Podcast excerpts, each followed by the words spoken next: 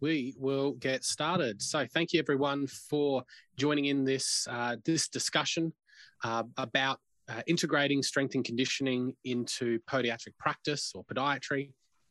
This is uh, a topic uh, that uh, I'm, I'm quite passionate about, just simply because I think it answers a lot of questions and fills a lot of gaps that we're finding in rehabilitation, both in the research and clinical practice. And uh, I know the uh, three other people joining me here today uh, feel similarly, or if they don't, we'll uh, we'll, we'll, find out uh, very very soon. Uh, so for those who don't know me, I'm Alex Murray. I'm a podiatrist. I'm a strength and conditioning coach based here in Canberra. One of the directors of Podiatry Systems, and I do a bunch of other educational work as well. But I think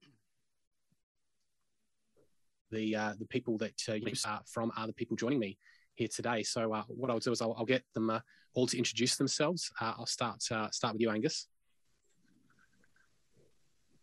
Hey guys, I'm a podiatrist, so I've been podiatrist for about a year now. Um, I've also been a strength and conditioning coach for a little bit longer than that. Um, I primarily work as a strength coach generally, so work mostly with powerlifters and strength athletes. Um, I have an online online coaching business that is strength and conditioning as a whole.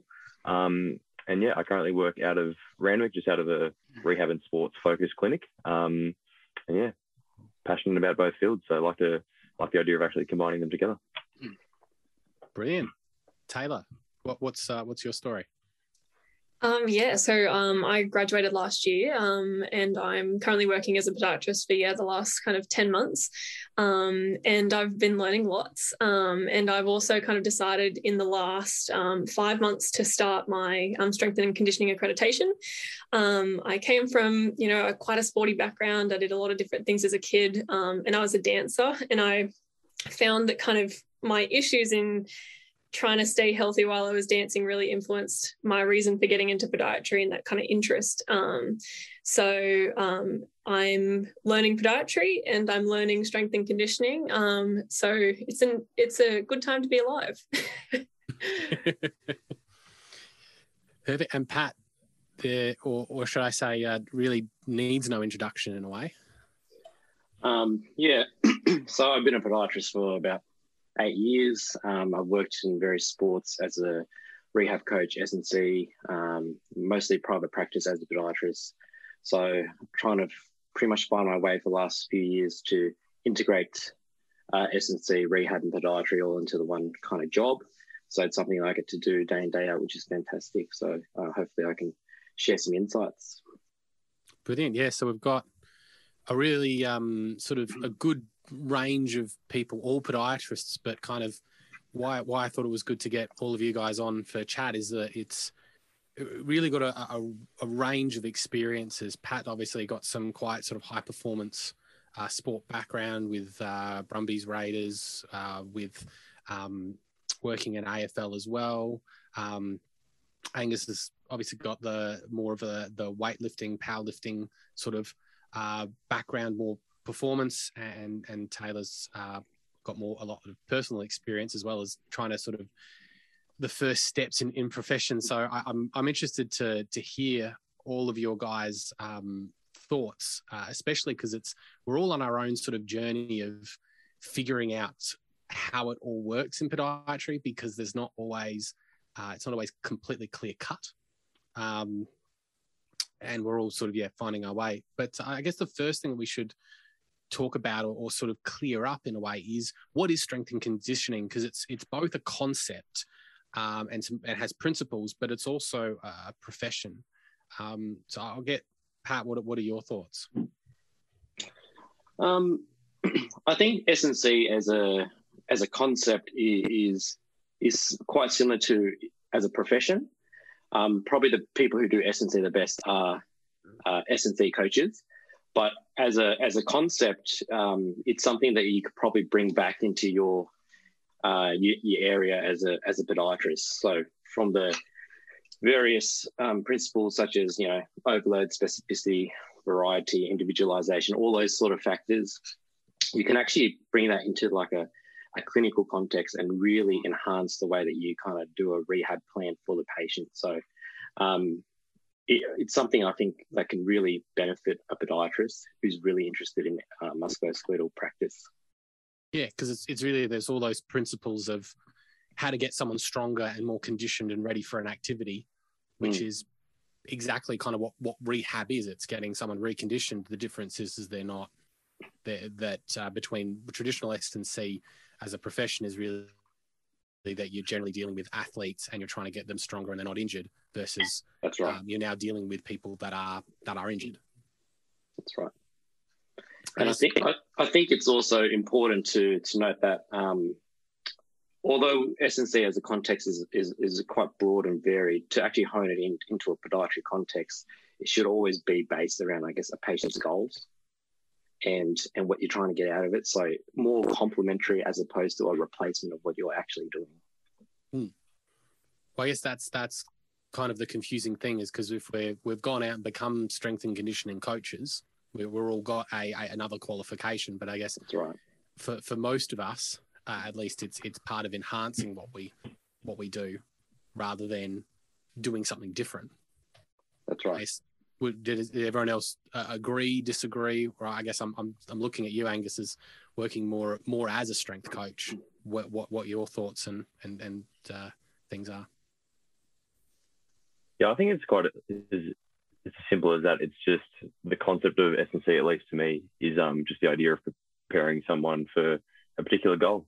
Um, and it's as simple as that. Like the way that I describe it is that a lot of the athletes that I work with are high end strength competitors, and their particular goal is you know a competition coming up or you know, national champions or, or something along that line. But then you've also got your everyday patient in podiatry clinic who their goal is they want to be able to do coastal walks or um, pick up the laundry off the floor. So the idea of priming someone for a particular particular goal is my kind of idea of strength and conditioning and how far or um, close you want to take that is kind of up to the individual. But I think as a concept, that pretty much describes it for me.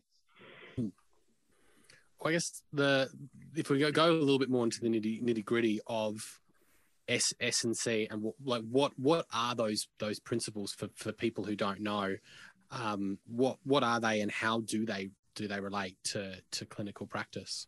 Uh, Tayla.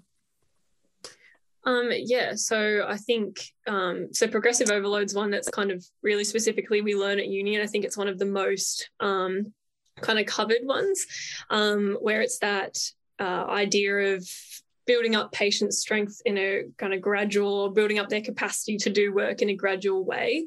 Um, so, you know, we learn to teach patients calf raises and, and that kind of thing to, to kind of carry them on. Um, but things that I found weren't so covered were things like your variety and your specificity. Um, particularly specificity, I, I feel like we struggle with, um, particularly maybe if you hadn't had a background in sport or you didn't know much about sport. It was kind of a big scary thing because how do you break down a sport you've never played? Um, but I think that's where going through like the accreditation and, and, and learning more of the concepts of strength and conditioning helps you understand that at the end of the day everything comes down to movements. And if a patient can explain to you when it hurts and what movements they have to do um, then you can understand how to start um, that that journey with them. Um, and yeah similar with reversibility and things like that understanding that if a patient stops they do decondition um, it kind of makes you think about you know whether or makes you consider whether asking that patient to take a few weeks off is just the answer. Is it just as simple as kind of taking a few weeks weeks off and then getting back into things? Um, so yeah. I think yeah there's a, there's a couple of sort of like key differences already there between what we're sort of often taught and what we're how we actually practice. Like you, you sort of mentioned that it comes down to movement and I, guess my, my experience has always been, you know, when, when a, having um, experience at a, rugby club, you know, people will come in and they go, I'm injured, but I, I, can't I can't have that. I can't take time off. I need to keep at the top of my game. So whether I take one week off or whether I take three months off because of this injury, we've got to stay on top. We've got to keep strong in every other respect because you can't. At the end of that three month journey, we've got to go back at, at 100%. So there's that reversibility aspect. There's also the case of then just modifying movement. What hurts, what doesn't hurt? How do we then modify it so someone can keep moving and that that's sort of a real that's a real shift for us. Yeah, absolutely. And I think I I started strength and conditioning to complement my podiatry. I kind of found that you know I identified some gaps and working with some difficult people in dance um, taught me that things probably weren't as simple as they once seemed when I started working with um, athletic people, um, and kind of the interest in staying in the profession as a strength and conditioning coach is, is where I kind of started thinking, well, like once I'm done, you know, athletically kind of rehabbing this this injury like can i continue working with them to get them back beyond what they once were and you know mm. back past that initial point so it it kind of complements my work in podiatry but then also gave me scope to um, kind of widen a little bit but with, it's definitely still within the means of podiatry. Mm so you get to someone comes i mean we've already talked about goals. Pa- patients come in with a goal. We know that they people don't come in just because of pain. They come in because they're what, what the pain means to them um, what it stops them from doing. And so you know very much it's sort of changing from that that focus of how do i get rid of pain to how do we help achieve that goal? And generally pain comes along with it you know more often than than not thankfully uh, but you mentioned in individuality, and I guess uh, Angus, you know, were you working with um, athletes a bit more, and you know, with your with your strength coaching business? Talk us through individuality. Well, I think it's arguably the most important thing, and I think you talked about if we talk about concepts with strength coaching in general, you know, separate from I guess the rehab side of things, it's you know everyone responds to a particular stimulus, and that stimulus might be different to anyone else. And if you look at data, you know, the data will say, oh, you know, everyone will, the, the average person falls in, into, into this kind of range with the amount of load that they can handle and the amount of volume and that the amount of work. But the reality is, is that every single person is going to be different and you're not really going to know until you start playing around with them. And it's kind of the same with podiatry as well. You, you bring someone in and you say, oh, you know, let's do a calf raise. And they can't even do, you know, a single calf raise. And um, yeah, I think individuality is kind of a concept in strength and conditioning that is arguably one of the more important ones that we should be able to take over to podiatry um, because it kind of defines um, what S&C is in regards to being able to help people and manage people's goals and all that kind of fun stuff. Because you know, without the without the individuality, we can't really, um, I guess, attack their goals. We can't really focus in and, and smash the goals out of the park, so to speak. So, um, yeah, I think it's arguably the most important aspect. So yeah, so it's really I, I like phrase meeting people where they are. You find where that person's at. You know, we don't sort of think about oh, you know, the research tells us it's three by ten calf raise works, but the research also doesn't see you know the 82 year old lady, but also doesn't generally see the 16 year old teenager um, who's bouncing off the walls, and you sort of got to adapt and figure out individually what how, where is that person you know progressing or regressing in exercise making it heavier lighter faster slower. Oh, there's there's a, there's a lot there. And and like you said you know we're, we're essentially providing a stimulus for people's bodies to adapt to. And if we're providing too much stimulus or too little stimulus we're not going to get get where we need to go. Exactly. Exactly I think the the other concept we we sort of haven't uh, talked about yet, and I know Pat's uh, pretty passionate about is is uh, returning to performance. Um, you know, rather than returning to play. Pat, do you want to walk us through what what uh, the difference is? Um, I guess in recent years, clinical sports medicine has had an increase from like sports science and S&C to kind of and physios as well to kind of push for that return to performance context because you want to come back to your role, activity, uh, sport better than what you were before and actually perform and actually deliver, um, you know, some outcomes.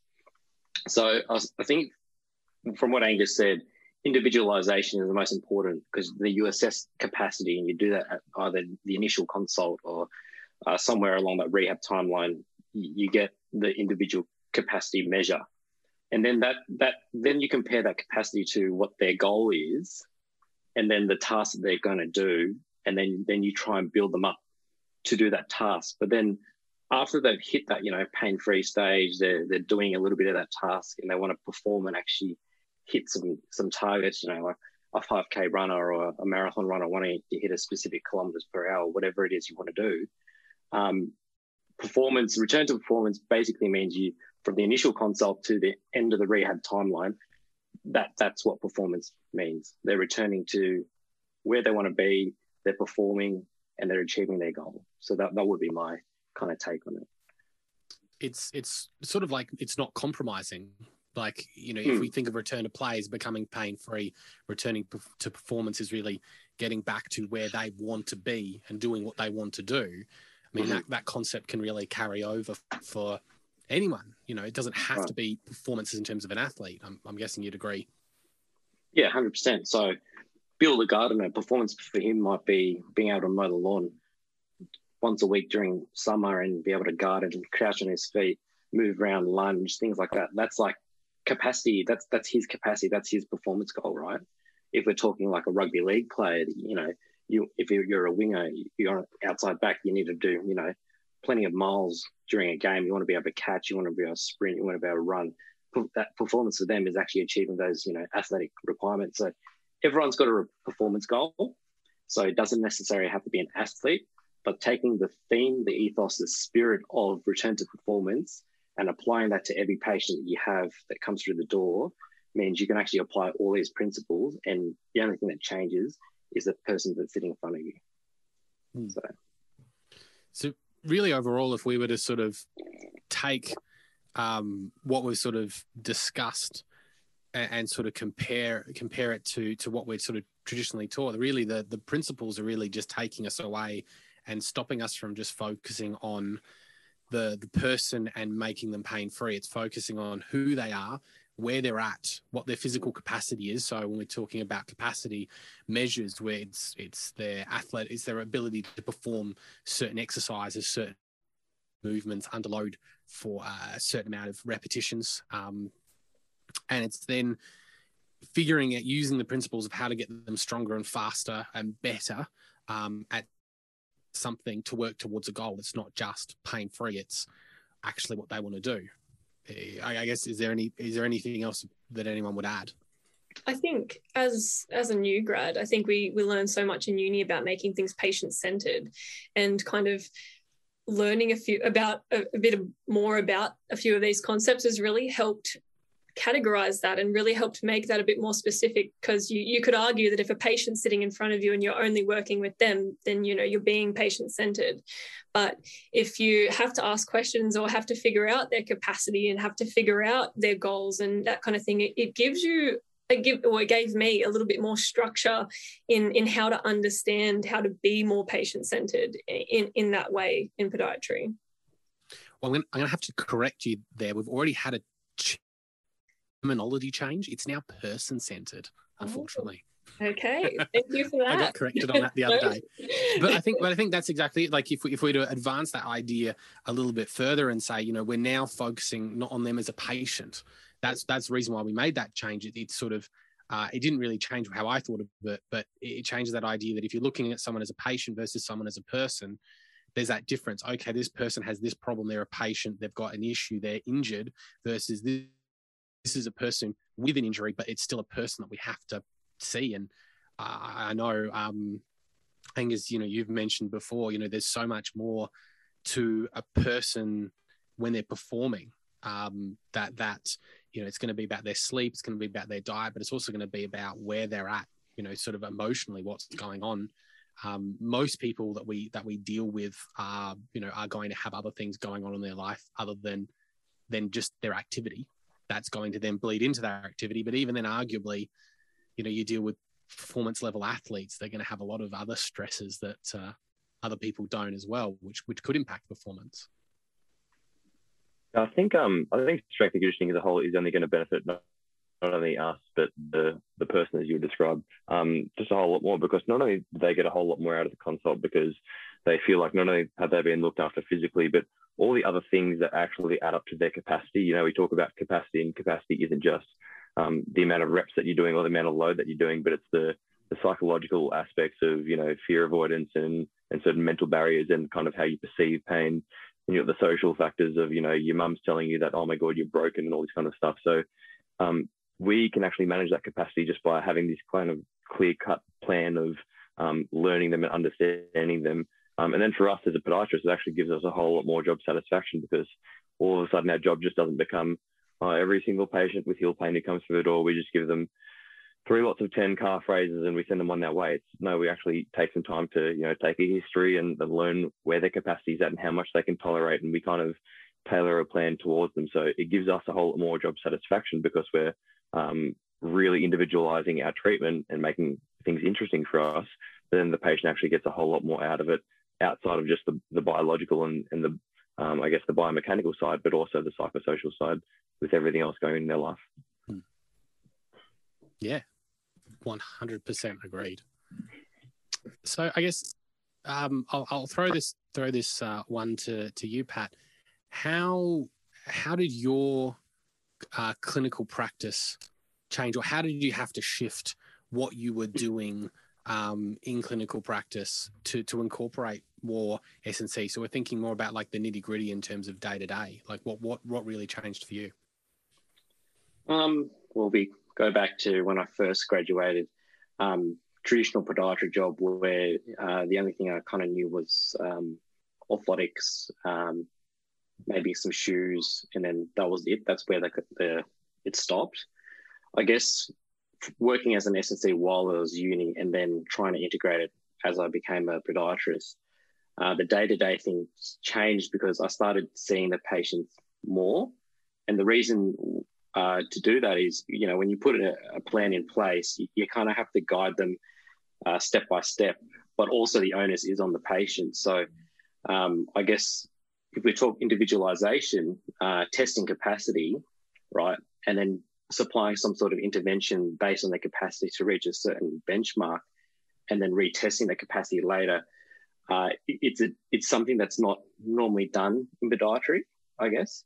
I guess from a biomechanical standpoint, you know, from the old school ways, it's just for your shoes and orthotics, and that's it. See you in 12 months, sort of thing. And, you know, pain feels better, great, cool. That's confirmation bias that your orthotics are working. But what the patient really is asking is, I want to be able to walk again. I want to be able to go on a hike. I want to do the Camino next year. You know, small goals like that. Like, how do we evolve our roles to kind of accommodate that? And using S and C through uh, things like benchmark testing, um, having some sort of capacity level interventions, modifying the interventions. But then you kind of have to also consider the complexity of the patient because the patient is also a person and people have issues in their life, kind of like we do. So there's always going to be variable factors for them to either not meet their capacity, um, affect their compliance levels when they're doing their program. So as an S&C, you're also in a role where you're coaching them and guiding them to make sure that they're understanding their program and you know it comes with peaks and troughs. Hmm. So it's, it's, it's you've shifted your your practice from being a, a clinician who's on the top of person and just telling them this is what you're going to do and this is how you're going to do it and you're going to get better. Um, you're switching to that coaching mindset of now how do I get this person to come in to to the clinical uh, to the practice to how to actually then build them up, uh, come alongside them, um, but you're also then also shifting your practice in the sense that you, you're focusing on the exercise prescription and outcomes that are traditionally not pain based. Would that would that be a, a fair statement? Um, hundred percent. So it definitely would involve exercise prescription and load management a lot more in my practice uh, ever since you know taking up and things like that. But we we also can't dismiss the fact that we are experts in footwear prescription and understanding you know footwear and what's commercially available and all that and that side of things. And also, we need to be good at doing orthotics because there is still a vital need for a lot of cases to have orthotics as part of their treatment. So it altogether it, it comes as one big package of um, what people may need or may, may not need. Like we have to understand that exercise prescription S&C is is vitals in terms of concepts, but we're still experts at biomech orthotics and shoes. And that's where, if we can all integrate, intertwine, pick and choose what you need, what you want to do, I think that that pretty much gives the podiatrist the full package. So it's an expansion, really, not not a not a shift, which I guess would be a, a common misconception you'd find. Hundred percent. So a lot of um, podiatrists that I have spoken to in the past uh, you know, when we explain a lot of our concepts and what we do, they think it's it's a replacement of, of their current job. So you know, the profession's innovated to the point where this is now replacing biomechanics. It's definitely not the case. It's you still do your biomech musk, your complex systems, your pain science, all that sort of stuff. You still do your orthotics and footwear if needed, and then exercise prescription and load management under, underpins all of the bottom, right? Because what what are shoes and orthotics? They're load modifiers, right? So using the concept of exercise prescription and load modification, you can actually integrate it and insert it in different ways and just merge it together. Hmm. So yeah, it's it's it's I guess in a way you can almost say you know having that S&C background gives you ability to understand load a lot more across the board. Hundred percent. And right. then it melds with your original podiatry context of well you've got these load specific load modifiers but if we're missing that lot how to understand everything to load modify it really well but also increase part of modification is also increasing it mm-hmm. that that's that's where we're at 100% There's, would, would anyone would anyone change? Is that is that kind of what we all understand or how we all would practice?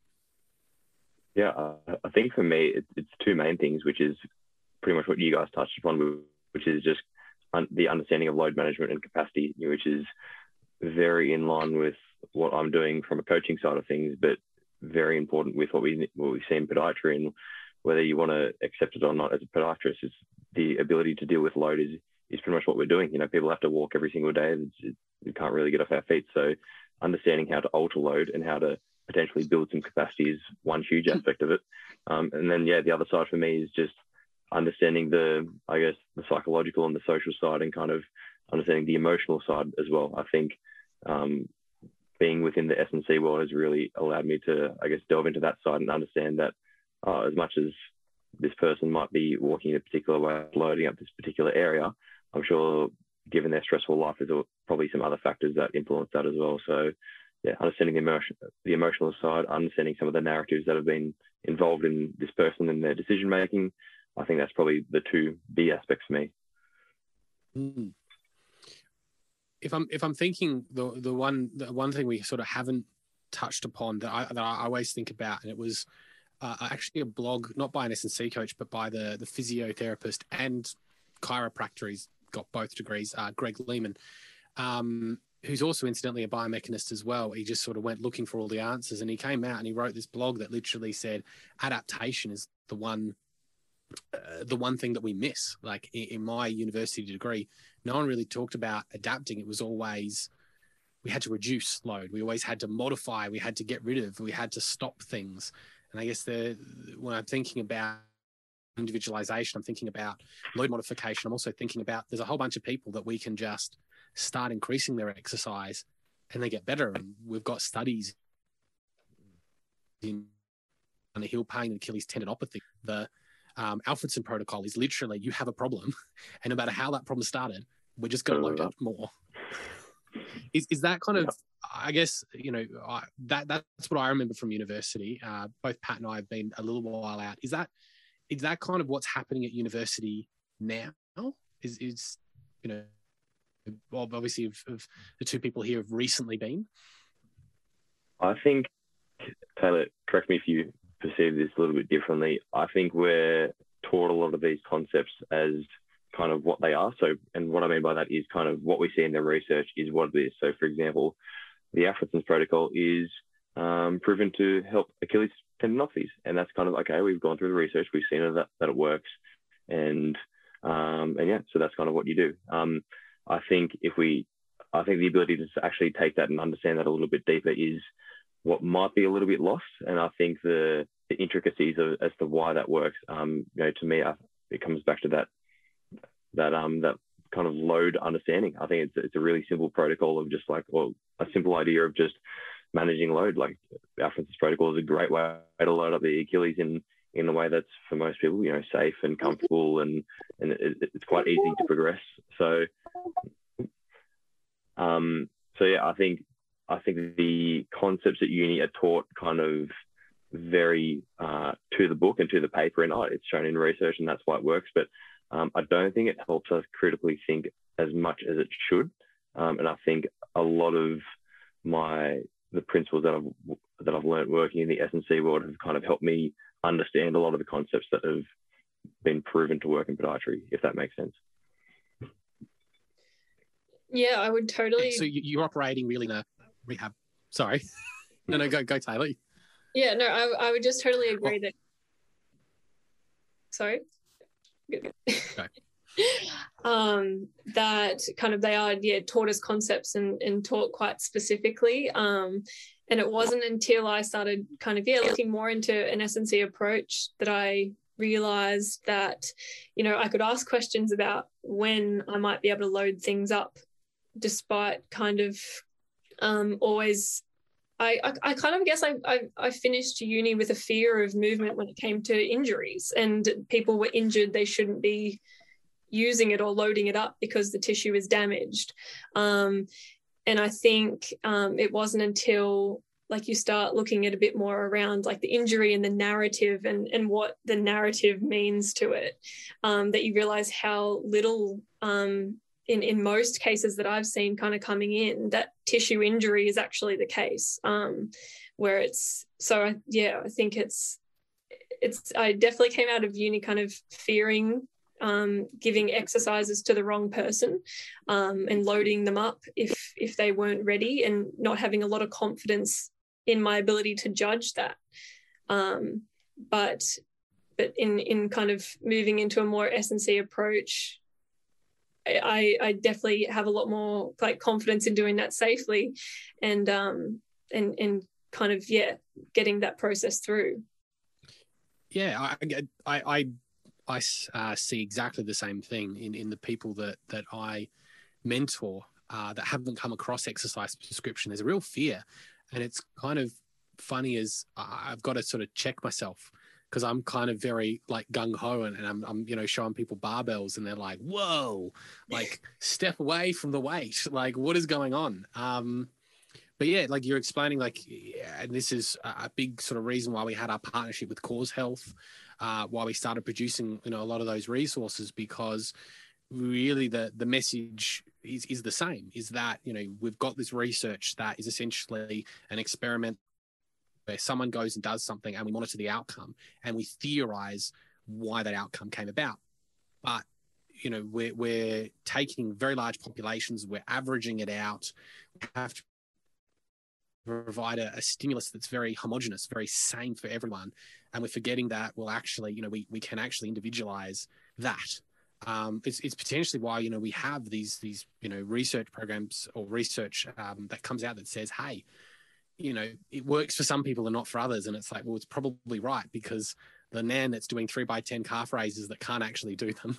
And then the the the huge bodybuilder that's coming in that's going um, um you know does them with ease probably not getting the benefit whereas you know if we can understand exactly what angus was saying you know understand the, the principles we can sort of have our own hypothesis read the research take that hypothesis out and go well this is what it sounds like it's going towards and I, guess if everyone would agree, you know, a lot of S and C is about giving someone a stimulus and then seeing their response.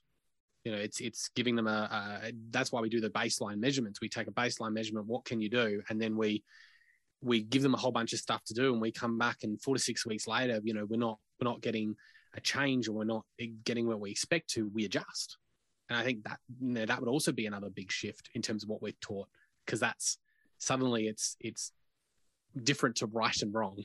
You did the wrong thing; they didn't get better. It's like, oh no, that happens. I don't know if you uh, you guys are a little bit different, um, but especially when I'm assessing someone who may or may not be in pain, um, I don't really just push them. I just push them until we find that that tolerance level. Um, if if they say, "Yep, that feels a bit easy," all right, we'll make it a bit harder. We'll go single leg. We'll go on a deficit, whatever we need to do, I'll just just make it harder and harder until they get to the point of being like, oh yeah, that feels like a bit of a challenge.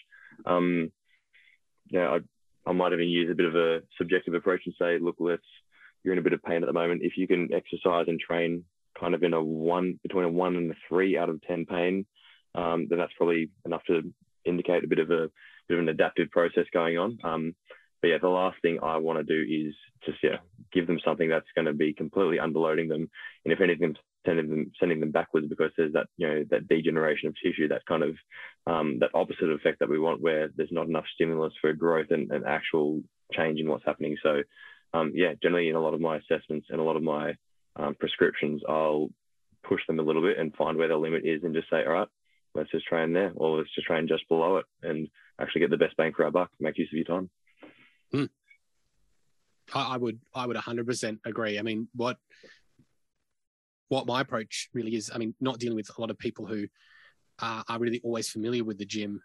Um, I don't do baseline testing that's one rep max. Um, you know, trying to get people to lift their one rep, you know, not even three rep. Often we know that we can um, extrapolate out up to eight repetitions with a weight what their maximum lifting capacity would be. So a lot of what I do is I just do exactly the same thing.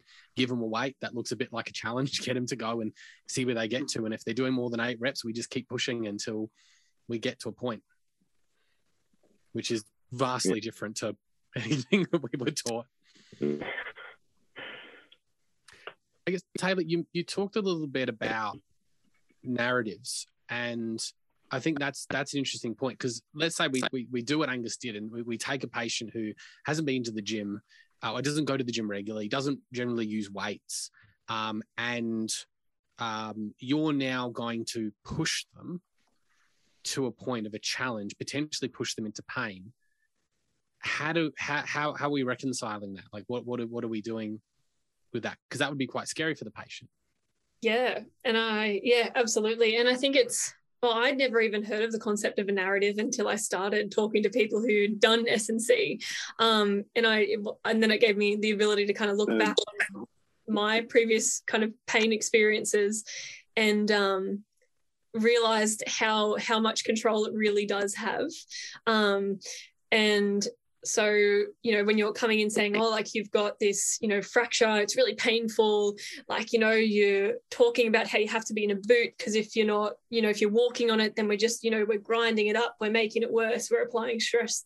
If you explain that um, to someone that is injured um, and we kind of get past the point where you know we've kind of deloaded where we have to and you know maintained all of the muscle around as much as we can and you know kept them moving as much as we can as soon as we actually ask them to stand up and start doing movements and start loading it up all they're picturing is how it all came crashing down before, or that's what I've experienced. Like I had back pain where there were some um, fractures, and every time I lifted up anything heavy or got any type of pain in my back, I went, "Oh no, no, it's fracturing! Like it's that's that's what damaged it."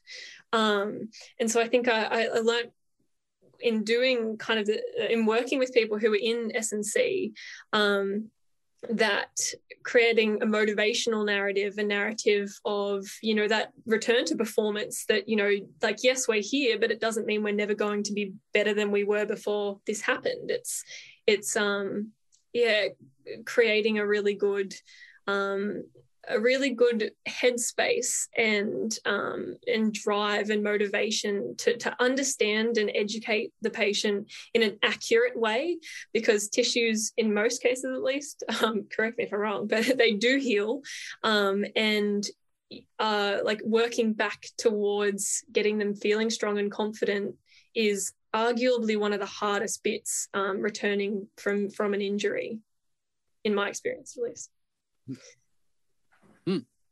And it's, it's it's really it's just highlighting it's just education, education, education. If a patient doesn't know what they're doing or why, or if we're letting we're not educating them and letting them fill in the gaps. You know, every time I bend over, it's sore. It's it's it would be silly to to not expect that person to then just associate bending with well i probably shouldn't do that because it's sore and sore is unpleasant. So why why would i keep doing that? So there's a there's a level of we're trying to then overload someone. We're trying to get them to do more than their current tissue capacity really is. You know they're, they need to know what they're doing why they're doing it how they're doing and that that, that they'd be safe. Yeah absolutely. So i think Pat, you know, you've obviously dealt with a lot of um, injured athletes um, as both a podiatrist and, and, as a and as a coach. You know, on on a team. What what has your experience has been in terms of um, athletes uh, as an example of of people that need education and understanding, and how that relates to their their overall well being? Uh, great question. Um, I guess in our experiences, um, stakeholders is probably one of the biggest obstacles I've had to um, navigate. And what that means is an athlete in the team, they have a doctor, they have a physio, they have an S&C coach, they have the team coach, and they also have, you know, sports trainers and then their friends who are on the team. With so many voices in their head, the, the risk of catastrophization is quite high, especially, you know, you send them for a scan, it comes back and it says, you know, this is torn, this is damaged, all this sort of thing. And then, you know, if, if not all practitioners aren't on the same page, that's where it quickly goes in a downward spiral. And I've seen a lot of careers ended through catastrophization and just, you know, no structured uh, process and no one owning the actual rehab space and actually really guiding that athlete through. So I think from a narrative perspective, if, if we as podiatrists can fully say comprehend and understand the injury, uh, if there are additional variable factors such as you know scans and things like that, if we fully understand context and we can deliver it in a in a language that resonates with the athlete and motivates them, and then they fully kind of can understand that, then you'll get a positive outcome. But if from the very start it, it's not explained thoroughly and the, the definitions and it, it's not guided, you can quickly find that your your, your program goes down. You'll see your compliance go down, and then you won't see great uh, results. So I think having a positive mindset and and in, a way knowing your shit um, will, definitely help. Hmm. So it's it's there, there's a, some interesting studies, not really in the lower limb, but more in the in, in the back. Um, specifically low back pain, but I, like I, I've seen it in terms of the principles that underlie it, you know, uh, throughout the whole body, and, and we, we, see it definitely in the lower limb, is that prognostic outlook can almost be, or is in lower back, and I think in a lot of other conditions, a better indicator of whether someone will get better than their scan. Because it's exactly sort mm-hmm. of what you're saying that if someone doesn't believe they're going to get better, if they have a very negative outlook on on their capacity and their ability to do things, they're going to that's going to influence their behavior and what they actually do. Is, is that that's sort of what what you're indicating? Hundred percent, and um, obviously scans will be different for different parts of the body, but the overall concept is something that um, I, I, definitely agree with you. Um, I guess where we see most things is, you know, when when athletes and patients get scans for your plantar fascia and your Achilles, when you see like either micro tears, partial tears, intrasubstance tears, and then there, there's so many variable factors that go into those scans, um, like did you go to the right radiologist? Does the did the radiologist use the right machine? Did the request for the scan actually ask specifically what you were actually looking for? Because sometimes, if you a lot of the times when you send people off for a scan, um, you just like foot pain two months, and you know just go nuts, and and they start reporting and a, a bunch of shit that's not relevant, and and then obviously it takes a bit of experience to kind of justify to the patient, you know, a lot of these things aren't relevant. What we're actually looking for is this. So that's where I can see catastrophization just skyrocketing when when when you ask for something and it comes back with this, this, and this. A lot of times it could be relevant. So I think at the end of the day, um, if if if you want to progress without scans, then um, it, it, it's a bit harder because you don't have as much of an objective view. So you rely on things like your clinical testing technology, um, such as force plates or dynamometers, things like that to kind of um, gauge capacity and also pain, you know, your pain scales. Um, but, you know, the, the, research is in there to even justify if scans are say what they say anyway. Do you know what I mean? So hmm. it, it's like th- this is the the issue with uh, I guess a lot of university training is you know they put medicine on a gold pedestal, but in reality there's so much so many small nuances that haven't been covered. So to put it all together, like it, it's going it's so confusing for um, people, professionals in general. Well, I guess that's that's the you know not related to S and C. Like I keep sort of pushing out the message. You know, what causes pain is not always the thing that maintains it, which is not always the thing that resolves it. And we know, you know, that age and uh, weight may, you know, influence Achilles tendinopathy and, and plantar fasciopathy. But it's all we also know for, for the plantar fascia, it's resolution of, um, you know, uh, resolving their obesity status or, you know, actually doing the impossible and reversing their aging is not required to for them to get a good outcome. So there, there is that that confusing sort of element where we're always sort of taught find the thing, fix the thing, you know. So that also relates to the patient as well and their narrative, their their understanding. If they're coming in expecting a scan, um, expecting to exactly what happens, like we've got to sort of talk them off that that that ledge, get them a better understanding of what exactly is going on, what their capabilities are, what their what what the strengths that they still have it's it's changing that that view. Yeah, hundred percent.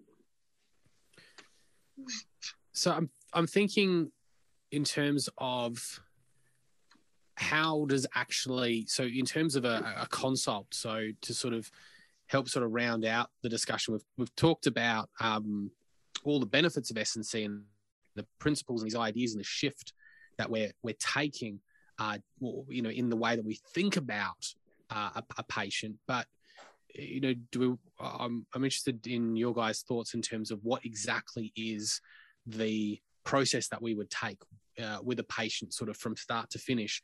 Now that we've got this extra S&C mindset and S&C skill set, so you know, what what would we do with a patient?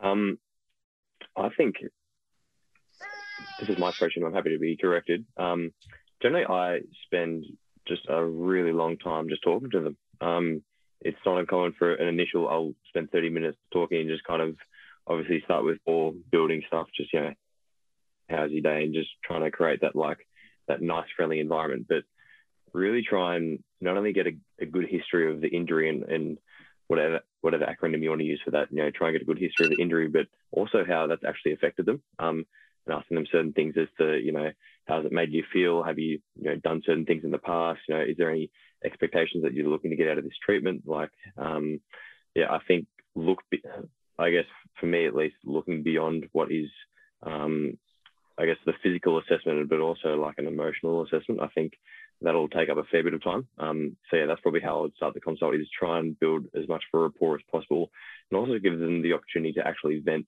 um, and kind of um, I guess validate a lot of their feelings. Yeah. So if you're gonna, if we're eventually gonna have to push someone into pain or potentially push them in the gym, you're just getting a really good understanding.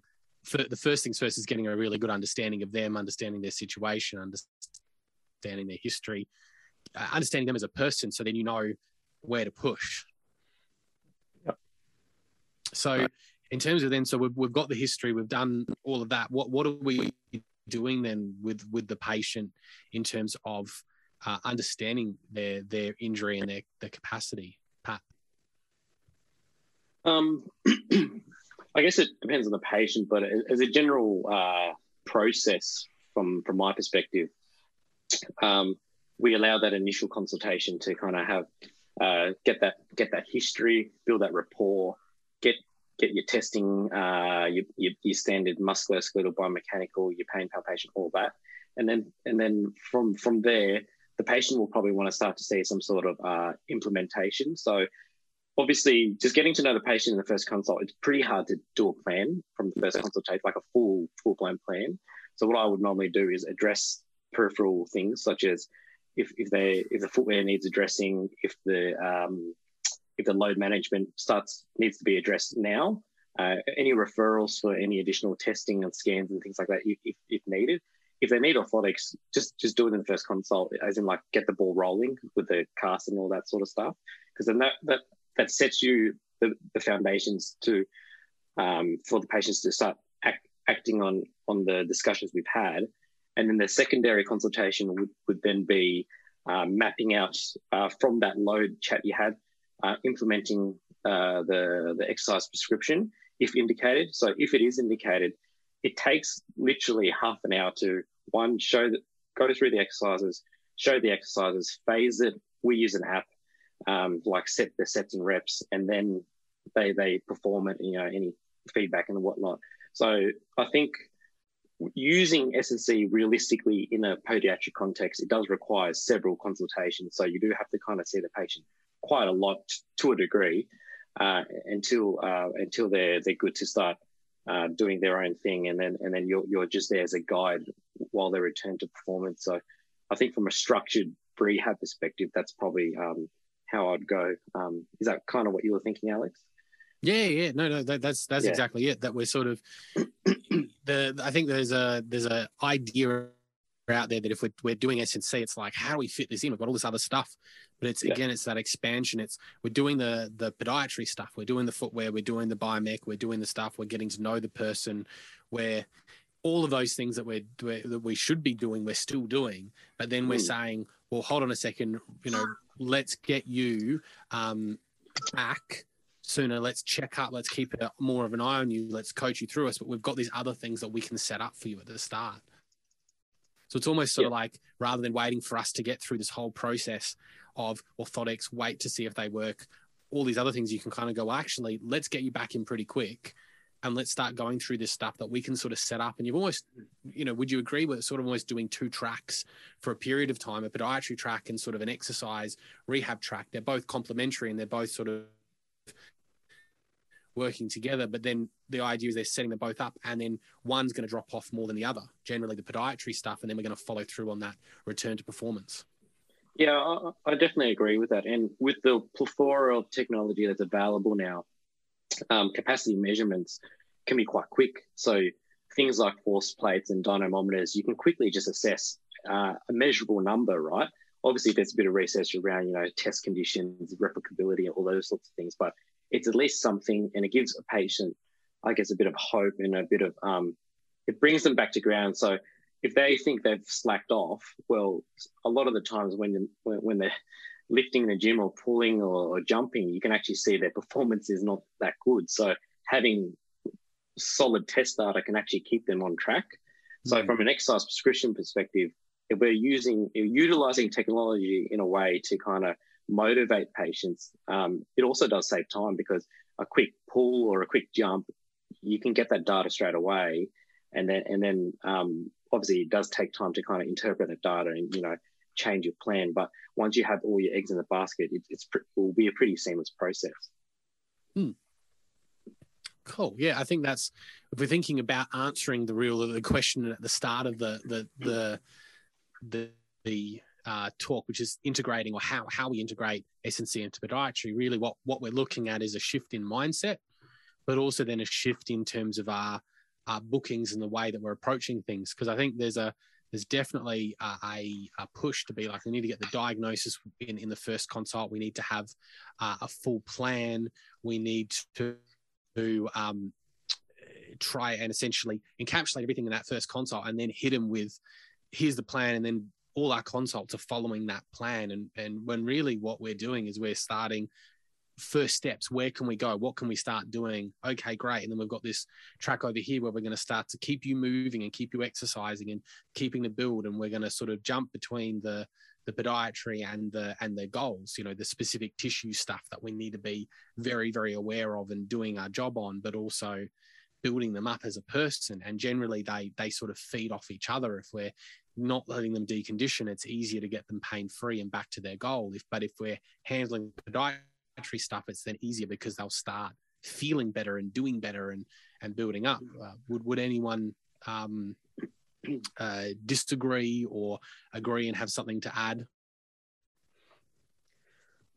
Yeah, I agree, and I really like what um, what Pat, what Pat said in regards to kind of setting the expectation and knowing that you can't necessarily you know fit everything into one session and just saying like look there's a couple of you know on top of taking the history there's a couple of really small things that we can adjust today. But i think starting for next time or you know we'll come in soon and we'll go through discuss an entire treatment plan really manage i guess like the exercise protocol side of things to run side by side with the i guess the podiatric implements um, that we're going to put in as well. So um, yeah, I think a lot of the integration between S&C and podiatry just comes down to communication and setting those expectations with the um, with the with the client, with the patient, um, and just making sure that there's no confusion, that everyone's on track. And I think that's where a lot of that positive integration comes from.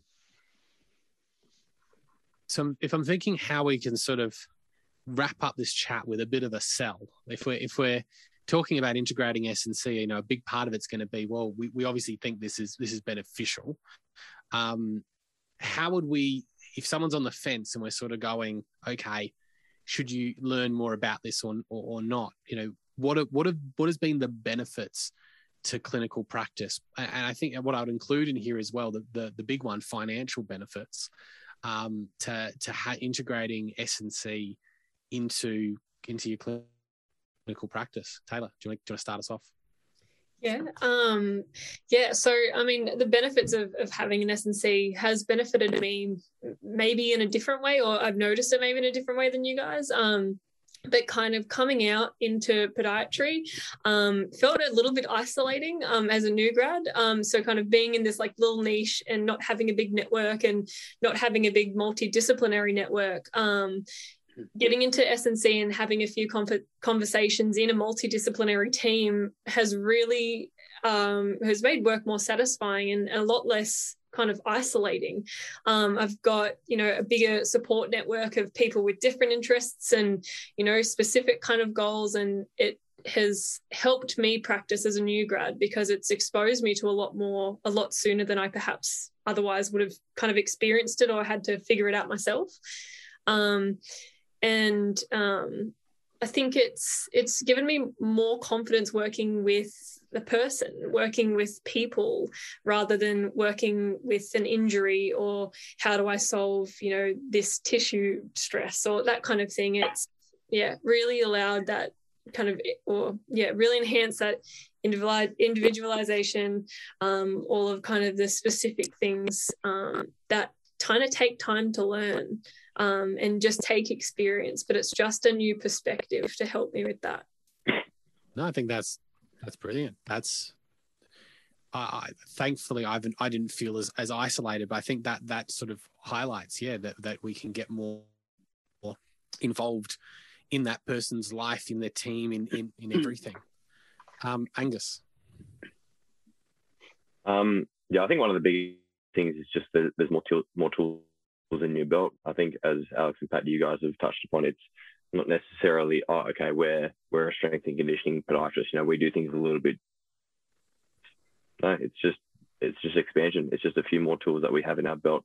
And I think um, with those tools, I think we can um, target particular people and a particular audience just a little bit better. And I think we can, I guess, relate to them more and have them kind of come in and felt validated by us and a lot of our experiences. So I think just by that element alone, I think that extra little bit of training and just um, expanding our mind a little bit and thinking a little bit differently can just give us a few little options for us to be able to help um, treat patients. And then I think from, I guess, a sales point of view, I, I, one of the biggest things is just, I guess, the trust and the reliability, the reliability from patients. You know, when they feel heard and when they feel that you've got a really structured, individualized plan, a lot of them are more than happy to come back, and a lot of a lot of them are more than happy to um, go forward with your with your exercise plan and you know come back every week and make sure that they're on track and progress and make those harder. So I think the biggest thing is that you will um, find that patients will be, be, a lot more trustworthy um, and have a much larger connection to you just purely because um, you've made a plan that's really individualized them and you've really heard them. So yeah, that'd be my selling point. Mm. Well, I, I think that that's in the clinic that I'm in. That's that's exactly the message that I've been pushing. That like if you know you if in a world where sort of we're trying to ga- grab people's attention and we're trying to say come to us and and do this you know a big part of it is being able to say to people well we're going to listen to you and we're going to individualize every part of your treatment i mean who doesn't want that who who wants to go to the fast food of of um uh you know rehab or, or, or, podiatry or anything. And, and not that there's any anything particularly wrong for for lots of lots of injuries and lots of lots of issues but you know the, there's a lot of people who will um, prioritize that a, a lot more. Um, you know definitely i see anecdotally lots of patients come in and sort of just went ah oh, i just wasn't wasn't really feeling it. I wasn't really getting that they knew what they were doing or how they were doing it or i didn't really feel like they understood me or my problem pat do you want to do you want to finish this up what, what have what have you noticed I think the biggest, um, oh, before I add that, um, the fast fast food of rehab and injuries such as F45 actually does keep us in business. So they should continue. but, um, but for me, the biggest uh, thing that I've influential thing that I've had over my entire career was S&C and rehab has given better patient outcomes and better patient satisfaction, which is ultimately what you're aiming for at the end of the day. Um, professionally, it also enhances you because you know the more satisfaction, the more the better outcomes, the better, the more people that you return to performance is is also a good validation tool for yourself that you know it's it's it's working. Um, because a lot of these things, it's not in the evidence, it's not in the literature. A lot of this is you have to go out yourself and figure things out, um, find the right mentors, find the right people to have a chat to, and and then you soon will see that outcomes will just will just come. Hmm. And then and then the finances things is is actually a bonus to be completely honest because if you do things well and you're passionate about what you do everything else will just come and will just fly in and will just be autonomous. No it's that's brilliant. So i guess if if people wanted to to learn more about s&c um, a final thing before we we open up to questions. Um, how, how do people get more training in s&c where, where do they go? What do they do? You, you spoke about mentors pat. Um, well, Alex Murray is actually quite a good mentor, so he mentors a lot of people around the country. But um, ASCA ASCA is a good uh, place uh, for S&C. We we offer ASCA accredited S&C course for podiatrists that we do face to face a few times a year, usually Queensland, Sydney, Melbourne, Adelaide, uh, hopefully Perth one day. But we'll, we'll, try and get around the country and actually implement that. Uh, it's only course of its kind. But um, obviously, if, you want to get the ball rolling, like at uni, I just volunteered for a team, became a sports trainer.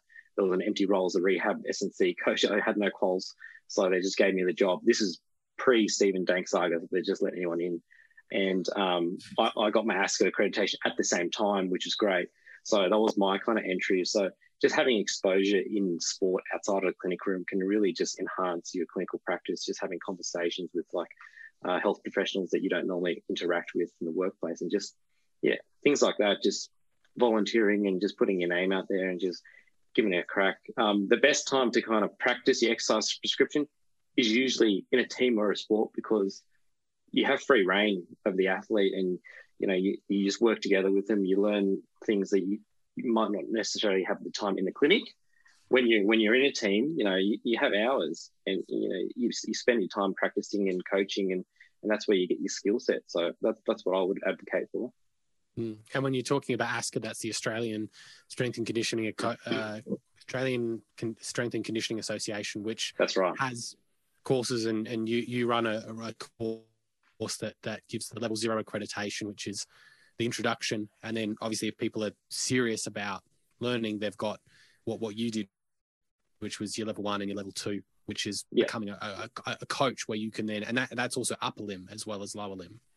Yeah. So in, in my uh, years when I got level two, I've rehab probably four shoulder reconstructions, three ACLs, um, a groin pelvis um, re- reconstruction surgery.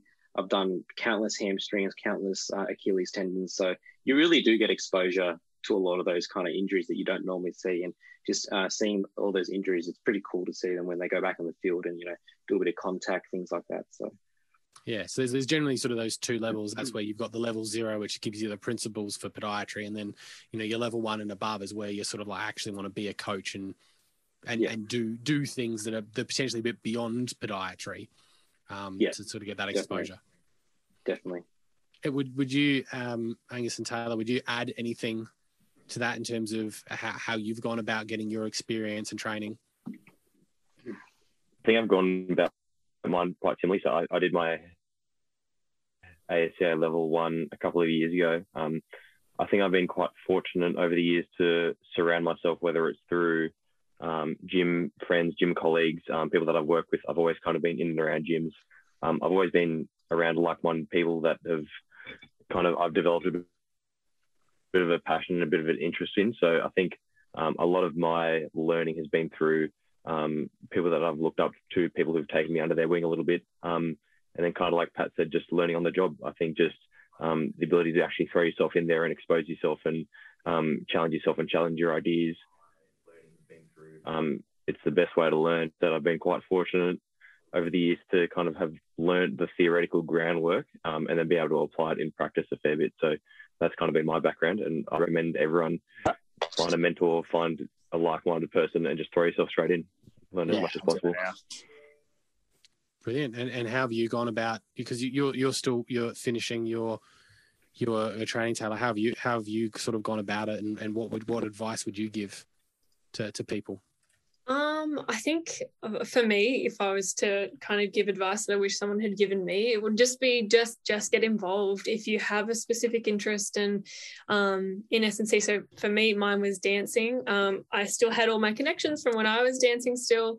Um, and I was seeing a few of the patients like in podiatry generally. Um, but because I've had those relationships and because of that, um, I mean, dancing as itself you know in its own world um, feels a little bit immune sometimes to to S and C principles. Um, so that was a little bit tricky for to to kind of start to get find a groove in in how I could start working with people in dance. But I think um, having very few professional, um, very little kind of professional uh, mentor input was, was tricky for me. So definitely try and find you know, at least one or two, whether it's, uh, you know, people that you work with, um, ask questions and, and critical critically think and critically analyze the things that people say. Um, but, definitely going out to seek those mentorships seek the people that um, that and and the work that you want to do. I think something that i kind of felt a little bit trapped into was waiting for it to find me. Um, and kind of you know knowing that i wanted to do it but kind of being like oh you know it's something that i'll figure out later when like it's just just start asking, just start looking because people are out there. Yeah, I think I think the mental one, and uh, I mean part of the the ASCA sort of program is um, having mentors. Like it's it's built in as part of the ethos is that you go and get, get a mentor. Um, to do all parts of your training. So, your level one, your level two, you have to have a mentor sign it off. You have to do hours if you want to do the professional coaching accreditation scheme, um, which again is again you need another formalized mentor. So this is where you get a scheme that's that's uh, essentially saying that you've had a mentor and a coach, and someone has guided you through, so you have the experience to call yourself more of a professional coach. Um, these are all things that are built in as part of ASCA, as part of S&C um, as as a as a profession, and it, I don't see why it wouldn't carry over to to podiatry at, at, all. And I think that's often something that that that we miss. So I think that's a that's a brilliant point. So we we do have a question before we we, we sign off. Um, it's from Nikki. How can sports pods collaborate well with physios and or EPs without overlapping or or conflict? Um, Pat, do you want to give you two cents. I, I, predicted that smile too.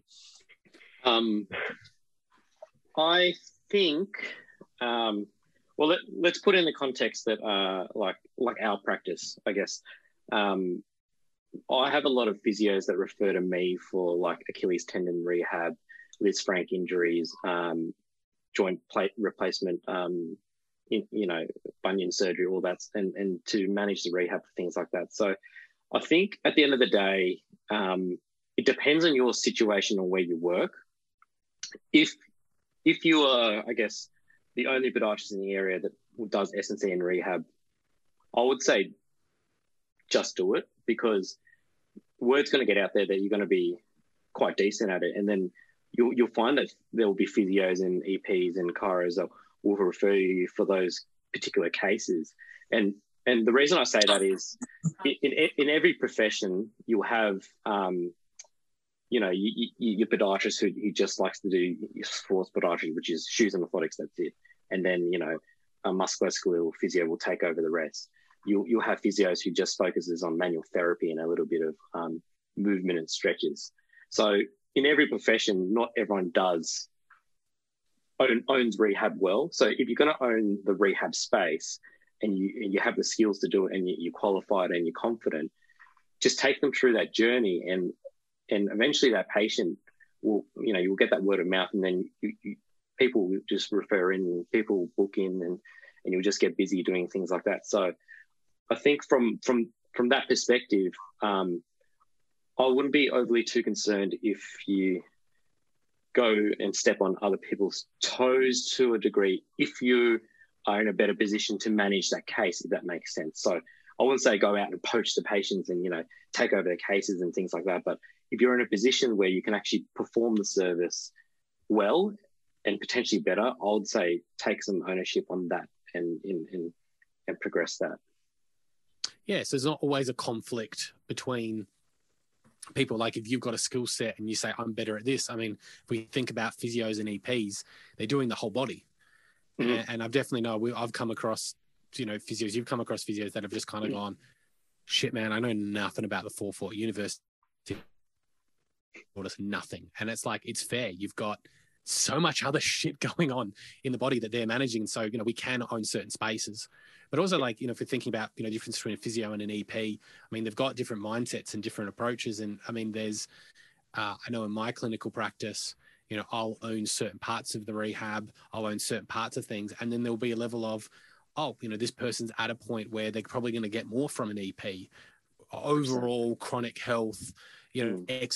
Exercise management and they're back at a point in their rehab where i can go well, we'll go and see your ep and i've got a few that I, mm. I like to send to and i go because they're just going to do everything else much better and, and they don't need a specific rehab focus. Yeah, because it's not like um, someone does their ACL and books in to see a podiatrist like the day after. Like that's, I don't think that, that that ever exists and ever will exist. But I think if someone does their Achilles and they go and see the physio, and the physio knows there's someone down the road who can actually focus on isolated things such as your intrinsics, your ankle range, and and then some capacity, and then you can work with the physio and the EP to kind of design a return to running program. Because after they return back to running, our job is probably to maintain some sort of lower limb capacity, but the EP's job might be able to condition them and actually get them to run further and improve their VO2 max and things like that. So I think there it does come a point where it does become out of the scope for the podiatrist. But f- from our perspective, if, if our job is the lower leg or the lower limb, we really should be good at it and just just take it from start to finish. And then if there's someone else who's better at us in that rehab timeline, slot them in because it's always the best practitioner for the job for me, as opposed to um, us just doing everything. So I guess I guess the the question I put to both you, Angus and Tayla, is because I guess you you're both doing it uh, a lot earlier than than myself. I can definitely say. Yeah. Um, you know, it brings up the idea of niching. You know, and, and was almost niching sort of quite quite early. You know, what, what would you guys agree, especially being fairly new and, and, and already sort of exploring outside of podiatry?